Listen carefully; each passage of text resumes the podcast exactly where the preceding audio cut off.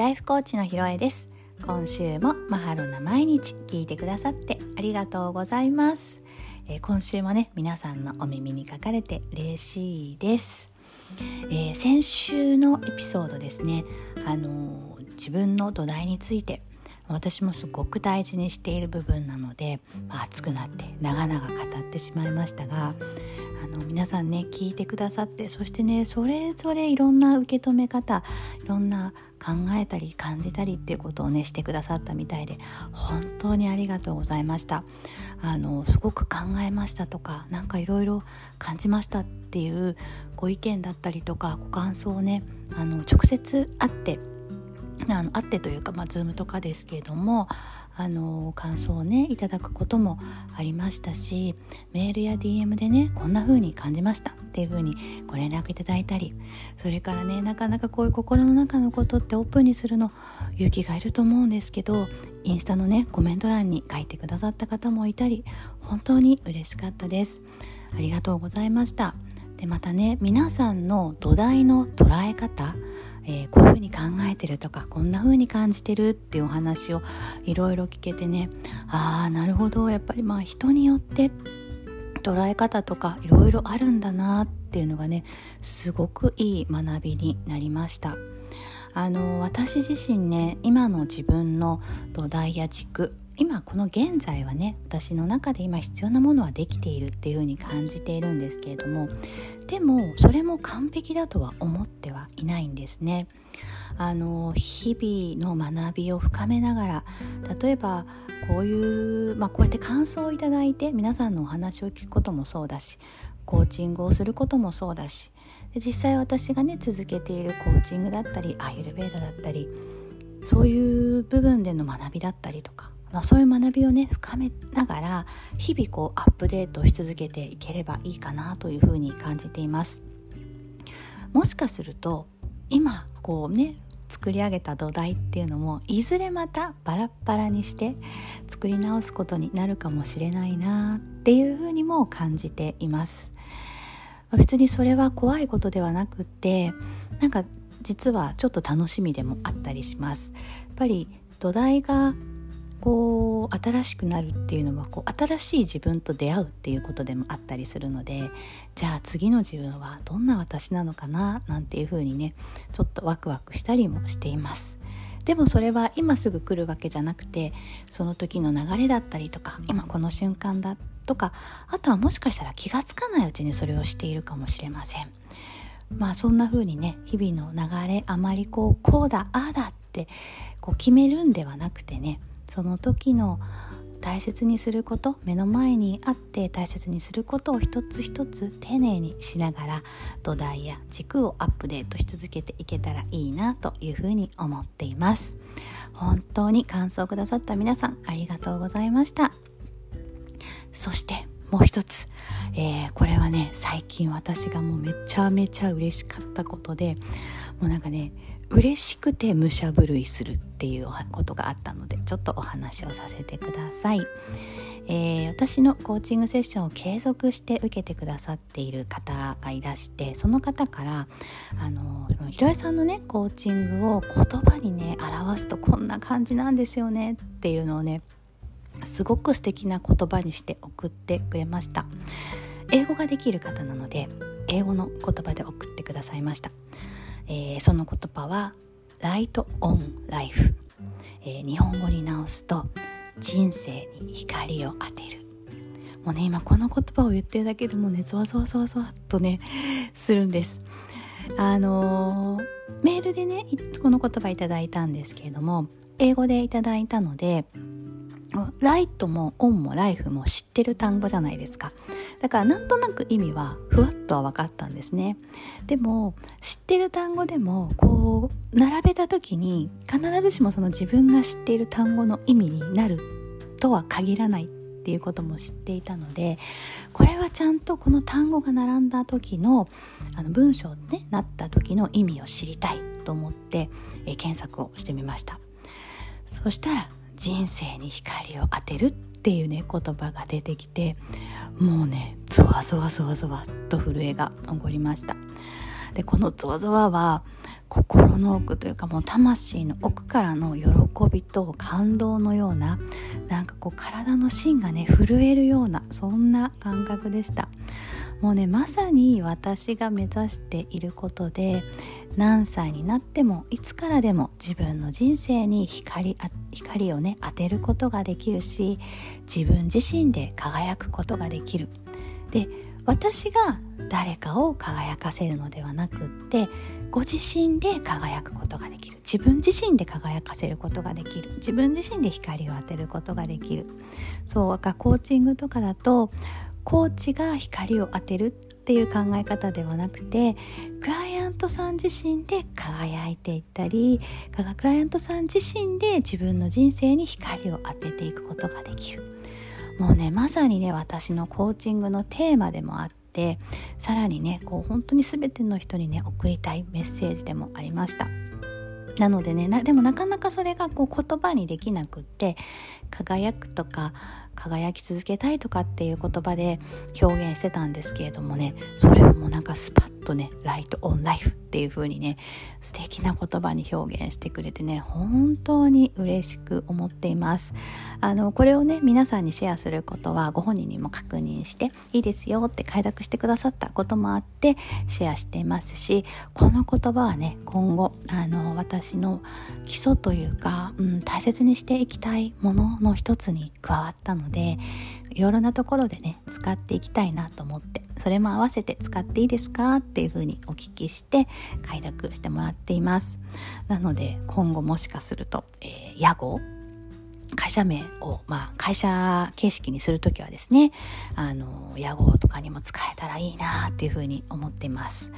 あの私自身はライフコースとして4月に開業届を出したんですけれども実は屋号はね登録していないんですね。あの屋号を記入する欄っていうのもあったのですごく考えたんですけど、まあ、もう本当に10個20個ぐらい出したのかな。でもねなかなかこれっていう名前がなくてでまあ、登録時はなくても大丈夫っていうことだったので、まあ、そのまま空欄のまま出しました、まあ、ただねあの銀行とか、まああの決済のペイパルとかあの法人とか、まあ、個人事業主とかで登録しようとすると屋号がね必要というか、まあ、書いた方がいいよとか書く欄があったりとかするんですね。なので今後はねそういうところにライトオンライフっていう風に記載がねできるようになるんだなと思ってちょっとワクワクしています。で私自身ねあの、この名前をこのライトオンライフっていう言葉に負けない負けないようなって言い方変ですけどまさにねこの言葉を表すようなねコーチングセッションを続けていくことがあの続けていけるように私自身も、まあ、常にアップデートしてクリアでいてっていうことをねしていきたいと思っています。あこれからも一つ一つのね出来事を大切にクライアントさんお一人お一人とねしっかり向き合ってライトオンライフのねあのコーチングセッションしていきたいと思っていますのでどうぞよろしくお願いいたします。はい、こうちょっと私のお話がまた今日も長くなってしまいましたがではでは今日のマハロの毎日本題をスタートさせましょう、えー、今日はいよいよセッション2に入りますセッション2では、えー、セッション1で作った土台をベースによりエフォートレスに生きていく方法というのを紹介されています。えっ、ー、と、エフォートレス、まあ、以前もちょっとお話しましたが、どういう状況かっていうと、私が感じてるエフォートレスっていうのは、まあ、肩の力を抜いた程よい緩さがある状態っていう感じですかね。で、えー、セッション2のテーマは悩みをしなやかにかわすというのがテーマになっています。エフォートレスな状態。まあ私が考えるところですけども肩の力が程よく抜けていて良い緩さのある状態で悩みをさらりとかわしていこう。そんな感じなのかなというふうに思っています。あの悩みってね皆さんももしかしたらいろいろあるかなと思います。あのただこのエフォートレスにしなやかに悩みを交わすっていうのは悩みすぎずに考えすぎずにまあ自分の直感に従って肩の力を抜いて程よい緩さで生きていったらいいんじゃないかなっっていうでまあそのためのねヒントをお届けするようなセッションになっているのかなというふうに本を読んで思いました。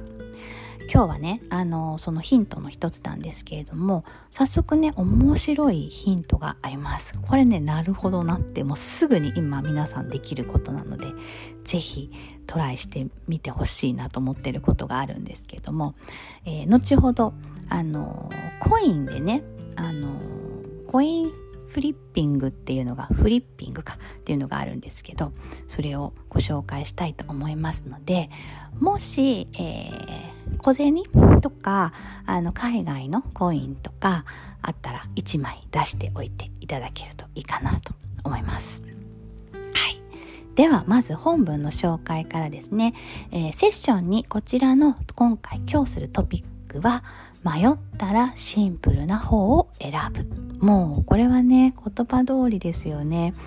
あのー、ああどうしようどうしようどうしようってなんか物事がいろいろに絡まってしまってどうにもならないんじゃないかなって思う時ってあると思うんですけどじゃあこの問題ってそもそも何で起こったんだっけっていうそもそものね部分を見つめてみるといいのかなと私は思います。そうこれちょっとここからは私の意見なんですけれども、まあ、本を読んでね私が感じたことなんですがあのー、結構、まあ、夫婦喧嘩とか親子喧嘩とかまあ人とのね言い合いとかもそうなんですけどなんかこうそもそもこの言い合いとか喧嘩って何でスタートしたんだっけ？っていう風に原点に戻ってみるとあれあれあれあれってねなんかね紐解かれていくことってあるんですよね。なんかトラブルが起こった時っていうのも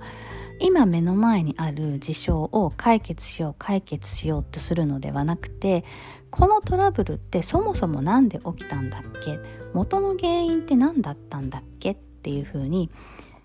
一番最初に戻ってみる。シンプルなどんどんどんどん物事余計なものを省いてって一番最初の種になるような部分のところまで戻ってみる。そうするとあれ？って。あなんだ？ここにヒントが解決するヒントがあったんじゃんっていうことがね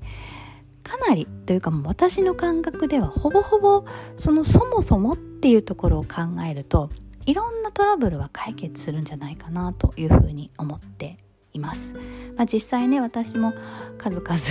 えーまあ、子供関係とかでありましたけど大体そもそもなんでそうなったのみたいなところを見ていくとまあ、例えば子供同士の喧嘩でも喧嘩両成敗っていうこともあるしまあまあお互い謝ればそれで終わりじゃないのっていうようなねこともあったりします。なのでまあね夫婦喧嘩も割とそうだと思うんですよね。なんかこうわーって言い合いしちゃうとなんかどんどんどんどん話がヒートアップしていろんな方に飛び火してしまって何が何だか分かんなくなってそもそも何の話してるんだっけってなって。でじゃあそもそも何で喧嘩になったのってなると例えばこうもっと子供にと向き合ってほしいと思ってるとか私のことを大切にしてほしいと思ってるとかっていうふうに気が付くとそのまままっすぐ私は私のことを大切にしてほしいと思っていたんだよとかもっと子供と向き合ってほしいと思ってたそれだけなんだよねっていうことをまっすぐ伝えるだけであそっかってこう余計なものがなくてシンプルにまっすぐな言葉を伝えたら通じるっていうこともねあると思うんです。だからこうあんまりいろいろいろいろ考えすぎていろいろいろいろくっつけてしまうんじゃなくて一番最初のシンプルなところに戻るのがいいかなと思ったりもします。とはいえそのそもそもが見えなかったりとか自分の直感っていうのがいまいちつかみにくい時あのー、こっちに行きたいのかな？あっちが行きたいあっちに行きたいのかな？何が食べたいのかなとかあると思うんですけどそんな時はさっきお話したコインの出番になります。これはこの本の中でも紹介されていますし私が受講していたアラン・コーエン氏の、コーチング養成講座でも教えてもらったことです。えっ、と、私自身はね、コーチングのセッションの中でこれは使ったことがないんですけれども、えー、養成講座中の練習でね、あのー、実はこれを体感して、なかなか面白いなと思ったので、今日はこれをご紹介したいと思います。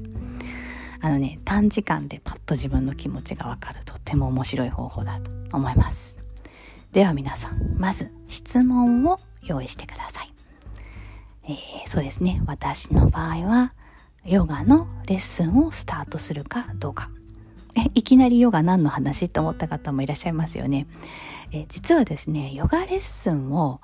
えしないのとか、えっ、ー、と、どこに行ったらヨガレッスン受けられるのなんていう声はね、以前からいただいていたんですが、なかなか実はスタートできずにいます。で、その理由としては、あの、オンラインレッスンにする場合、まあ、こっちもカメラで映さなきゃいけないんですけど、そのカメラで動画を、動画とか、えー、オンラインのライブか、ライブをできるスペース、ヨガができるほどのスペースがない。ヨガを自分がする分にはあるんだけれども、カメラで映すとなると画角とかを考えると、ちょっと我が家は厳しいなっていう、まずそこが大きな壁なんですね。でプラス、そもそも私のような、まあ、ヨガティーチャーの一応資格は持っているけれど特別何かができるわけでもない。ヨガの知識が深いわけでもない。いろんなアーサナができるわけでもない。そんな私に、え、ヨガインストラクターとしてのね、え、話があるのか。そんな人のレッスンを受けたいなんていう人がいるのか。っていうね、まあ、そういうちょっと後ろを引っ張るようなね声があってこれコーチングだったら私ちょいちょいと続くところなんですけれども、えー、まあ、そういうような考えがあってなかなかスタートできないでいます。まあいろいろとね理由をつけているだけなので本当は私はどうしたいのかヨガのレッスンスタートしたいと思っているのかそうじゃないのかっていうのを今夜通して聞いてみたいと思います。えー、皆さんもね、もしよかったら自分の質問を用意してコインに聞いてみてほしいと思います。では、えー、私はですね、今これアメリカの、えー、クォーター25セント効果を持っているので、え、顔がどなたか かわかんないですけど、どなたかの顔が書いてあるのと景色が書いてある方があります。えー、顔が出ている方がヨガのレッスンをスタートする、えー、景色の方がしない。ヨガのレッスンはしないっていうふうに決めます。そしてこれを決めたらコイントスをして手にピタッと止めます。はいします。はい。そして出た絵を見てその瞬間の感情をじっくり感じてください。うん私とは。うんなるほど。この結果。うんうんうん。なるほどなるほど。いいんじゃない？っていう感じです。さあ私どっちに出たかはまあ後日にしましょう。はい。えー、このねあのー、瞬間の感覚がとっても大事で私の場合だったらイエスヨガをのレッスンしますのイエスだっとかノーっていうのは実は関係ないんです。皆さんもそうです。これが例えばイエスって出た時にやったって感じるのかえあー出ちゃったの？って感じるのか。そこが答えになるんですね。だからコインが出してくれる答えが答えなのではなくてコインが出した答えを見て皆さんがどう感じたかっていうのが答えなんです。それが皆さんの心の本当の思いになります。もしねよかったらこのコインフリップをした結果とかねこんなこと感じたとかこんなのが出たなんていうのね今週もインスタのコメント欄や DM メッセージなんかでね教えてもらえるととっても嬉しいです。では今日の質問です。今日の質問。コインフリップをして何を感じましたか？コインフリップをしてあなたは何を感じましたか？よかったら教えてくださいね。今日もマハロの毎日を最後まで聞いてくださってありがとうございました。えー、番組のね、感想も、えー、インスタのコメント欄教えていただけると嬉しいです。最初の頃ね、あの、バックミュージックが大きくて声が聞こえにくいっていうことも皆さんにね、教えていただいて、ああ、やっぱりそうだったかっていうとこから始まって、録音の方法とかバックミュージックの音量などね、調整などをして改善することができました。あの、聞きづらいとか、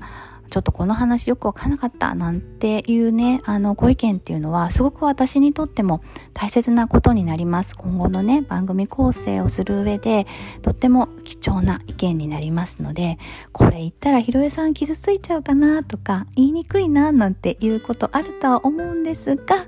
ちょっと勇気を出して伝わ、あの、伝えてね、いただけると私の力になるので、ぜひそういうご意見も伝えていただけると嬉しいです。はい。それでは今日もね、最後までありがとうございました。来週もね、また皆さんのお耳にかかれますように。ライフコーチのひろえでした。マハロー。